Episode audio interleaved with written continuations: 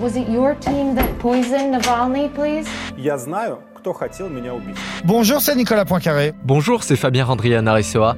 Aujourd'hui, des agents pas si secrets. Un consortium de médias étrangers a mené une enquête inédite pour identifier le commando responsable de l'empoisonnement d'Alexei Navalny, opposant numéro 1 à Poutine. On vous explique.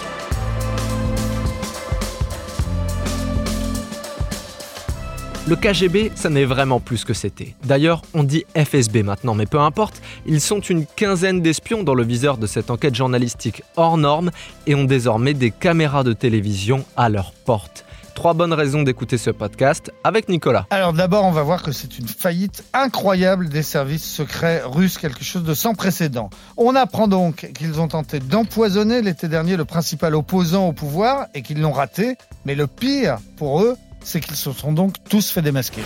Expliquez-nous le monde, Un podcast RMC. Nicolas Poincaré, Fabien Randrian Aressoa.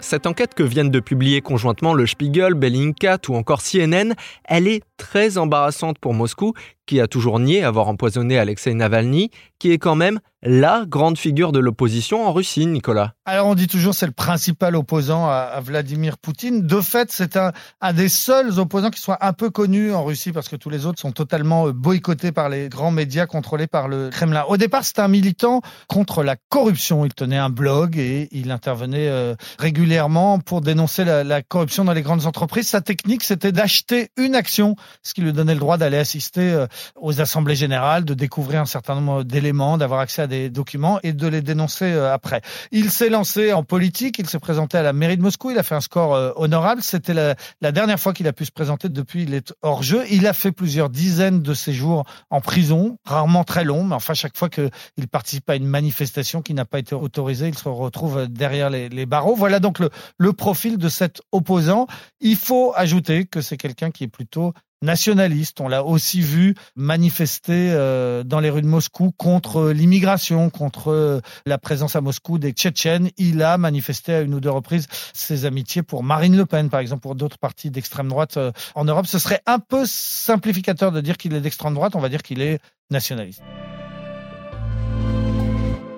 Quand on est opposant à Vladimir Poutine, on est bien conscient du risque qui pèse sur sa personne, puisqu'ils sont quelques-uns à avoir été supprimés ces dernières années, et face à Navalny, les services secrets ont utilisé un procédé qu'ils affectionnent, l'empoisonnement. Oui, donc c'était en, août dernier. Navalny se trouvait pour une tournée en Sibérie. Il a passé plusieurs jours là-bas et euh, juste avant son retour vers euh, Moscou, il a passé une dernière nuit dans un hôtel et on estime aujourd'hui que c'est dans cet hôtel qu'il a été empoisonné avec ce qu'on appelle le Novichok, c'est-à-dire un, un poison terrible, un agent neuroleptique qui atteint euh, le cerveau, un poison militaire, un gaz totalement euh, interdit. Donc, euh, on pense aujourd'hui que il n'a pas été empoisonné en buvant un thé à l'aéroport juste avant de prendre l'avion pour Moscou, comme on l'avait pensé au début, mais plutôt la veille dans sa chambre d'hôtel, parce qu'on a retrouvé des traces de Novichok dans au moins une bouteille d'eau qui était dans sa chambre d'hôtel. Ce sont ses amis qui sont vite venus tout saisir avant que la, la police n'arrive, lorsqu'on a su qu'il était empoisonné. On pense qu'il y avait peut-être aussi du poison dans sa thé ou bien dans son shampoing, ou bien les trois à la fois, donc à la fois la bouteille d'eau, la thé d'oreiller et le shampoing. Toujours est-il que ce gaz n'agit pas tout de suite, ça peut être décalé jusqu'à une douzaine d'heures, et c'est le lendemain, à bord de l'avion pour Moscou, et bien que Navalny a été pris d'une terrible douleur. Euh, Il y a des vidéos prises par des passagers où on l'entend hurler de douleur. Sa chance, c'est que le pilote de ligne a tout de suite pris conscience de la gravité et il a d'urgence posé son avion au sol où là, eh bien, Navalny a pu être conduit à, l'hôpital. Ensuite, ça a duré quelques jours et sa femme a fini par obtenir qu'il soit transféré vers l'Allemagne où il a été soigné et sauvé. Un laboratoire euh, médical allemand puis un autre français ont montré avec certitude qu'il y avait bien des traces de ce poison militaire dans son sang.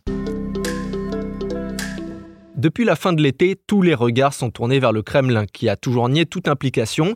Mais après cette enquête, Nicolas, il va quand même être difficile de faire comme si de rien n'était. Oui, parce que euh, cette enquête est assez euh, incroyable, enquête internationale, donc avec des médias russes, euh, allemands, américains, qui prouvent que Navalny était suivi en permanence par des agents du FSB, donc l'ancien euh, KGB, les, services secrets, plus exactement deux équipes de cinq ou six agents qui, au cours d'une trentaine de voyages à travers la Russie euh, depuis de, 2007, ont toujours été à ses côtés, soit ils prenaient l'avion juste avant lui, soit dans le même avion, soit juste après, enfin bref, ils étaient toujours derrière lui. Alors on pourrait dire c'est normal dans un État euh, assez autoritaire comme celui de Poutine que des agents secrets suivent un opposant. Mais ce qui n'est pas normal, et ce que démontre cette enquête internationale, eh bien, c'est que ces deux équipes d'agents du FSB étaient tous des spécialistes en toxicologie, des spécialistes du Novichok. Il y avait même des médecins dans cette équipe. Donc, on est en train de démontrer qu'une antenne spéciale armes chimiques du FSB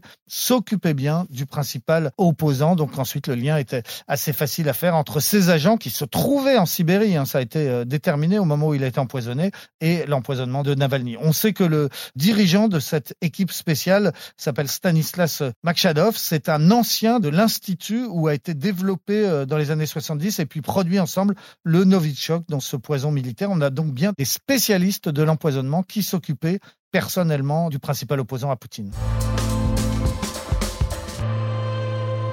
Au-delà de cette tâche indélébile sur la réputation du FSB, une journaliste de CNN, Clarissa Ward, s'est rendue à Moscou pour enfoncer le clou. Elle est allée interviewer Oleg Kayakin, le coordinateur de l'opération. Elle explique Nous sommes maintenant devant le domicile de l'un de ces agents du FSB et nous allons voir s'il a quelque chose à nous dire. On voit cet homme ouvrir la porte, hésiter un peu, elle lui parle en russe, puis il claque la porte, mais trop tard, l'image tourne déjà partout, un espion à Moscou démasqué par une journaliste américaine.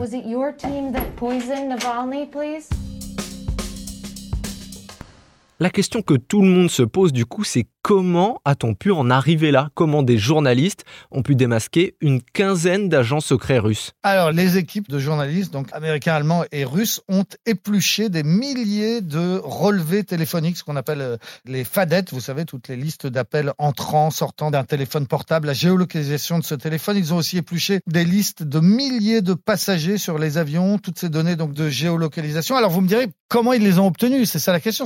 Surtout si, si on parle de téléphone d'agents secrets, d'agents du FSB. Eh bien, ils ont joué sur la corruption qui règne en Russie. C'est justement le, combat de Navalny de lutter contre cette corruption. Mais en tout cas, les, les journalistes en ont bien profité parce que on apprend qu'en Russie, pour quelques dizaines ou centaines de dollars, on donne un numéro de téléphone à des agents corrompus des services secrets ou bien à des policiers et en échange, ils vous fournissent toutes ces informations et c'est ensuite en épluchant ben, toutes ces informations et en les comparant au voyage de Navalny qu'on s'est aperçu eh bien qu'il y avait une dizaine d'agents secrets qui étaient en permanence à ces trousses, qui voyageaient juste avant lui ou juste après lui et donc il était euh, suivi de près.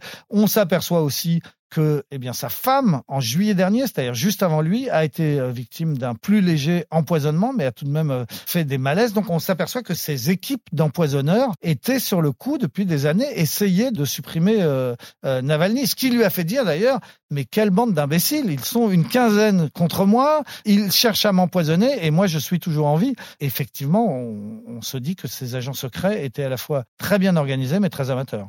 Après ces révélations pour Alexei Navalny, pas question de se taire. L'opposant a pris la parole sur YouTube dans une longue vidéo où il montre notamment les visages de tous les espions impliqués dans cette opération. Bonjour, c'est Alexei Navalny. Je sais qui a essayé de me tuer. Je sais où ils vivent, je sais où ils travaillent, je connais leur vrai nom, je connais leur fausse identité et j'ai même leurs photos.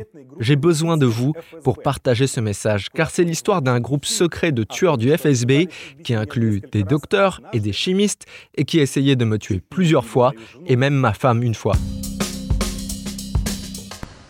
Si vous avez vu le Bureau des légendes, alors vous avez sûrement en tête un soin du détail hallucinant de la part des espions, qui n'appartient en fait qu'à la fiction, puisque dans cette opération, les agents du FSB ont quand même fait pas mal de boulettes, Nicolas. Oui, parce que bah, on s'aperçoit que ils voyageaient donc parfois sous leur vrai nom, parfois sous des faux noms, mais les faux noms c'était le plus souvent le nom de jeune fille de leurs épouses, donc c'est pas très très difficile de faire le lien. Ou bien pour faire genre, ils changeaient leur date de naissance, mais ils changeaient d'un an tout rond, donc même jour, même mois, mais juste une année de différence par rapport à leur vraie date de naissance. Ou bien encore un exemple, c'est qu'un des agents qui surveillait Navalny s'était fait domicilier dans l'immeuble même de l'opposant euh, russe, et juste après l'empoisonnement, eh bien il a voulu quitter l'immeuble en catastrophe pour pas euh, qu'on puisse repérer qu'il habitait à la même adresse que l'opposant qui venait de se faire euh, empoisonner. Donc en catastrophe, il a déménagé officiellement, il s'est fait inscrire sur une nouvelle adresse.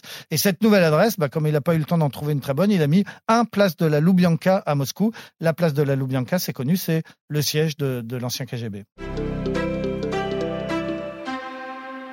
Pour l'instant, Alexei Navalny est toujours en pleine convalescence à Berlin où il a été soigné, mais quels sont ses plans pour l'avenir? On imagine mal qu'il puisse rentrer sans risquer très gros au minimum la prison et, peut-être pire. Et pourtant, et pourtant, eh bien, c'est ce qu'il promet de faire. Il dit que dès qu'il ira mieux, parce qu'il est encore en, convalescence, hein, ça fait cinq mois qu'il est sorti du coma après cet empoisonnement au, Novichok, il est toujours en convalescence. Il dit que dès qu'il ira mieux, il rentrera euh, à Moscou à, suivre. Ce qui est sûr, c'est que cette soudaine notoriété, cette enquête journalistique donc, dans tous les pays européens et des échos importants en Russie, lui donne une sorte de, protection. Plus il est célèbre maintenant, euh, plus il sera difficile à, éliminer à l'avenir. C'est en tout cas le pari qu'il fera s'il rentre.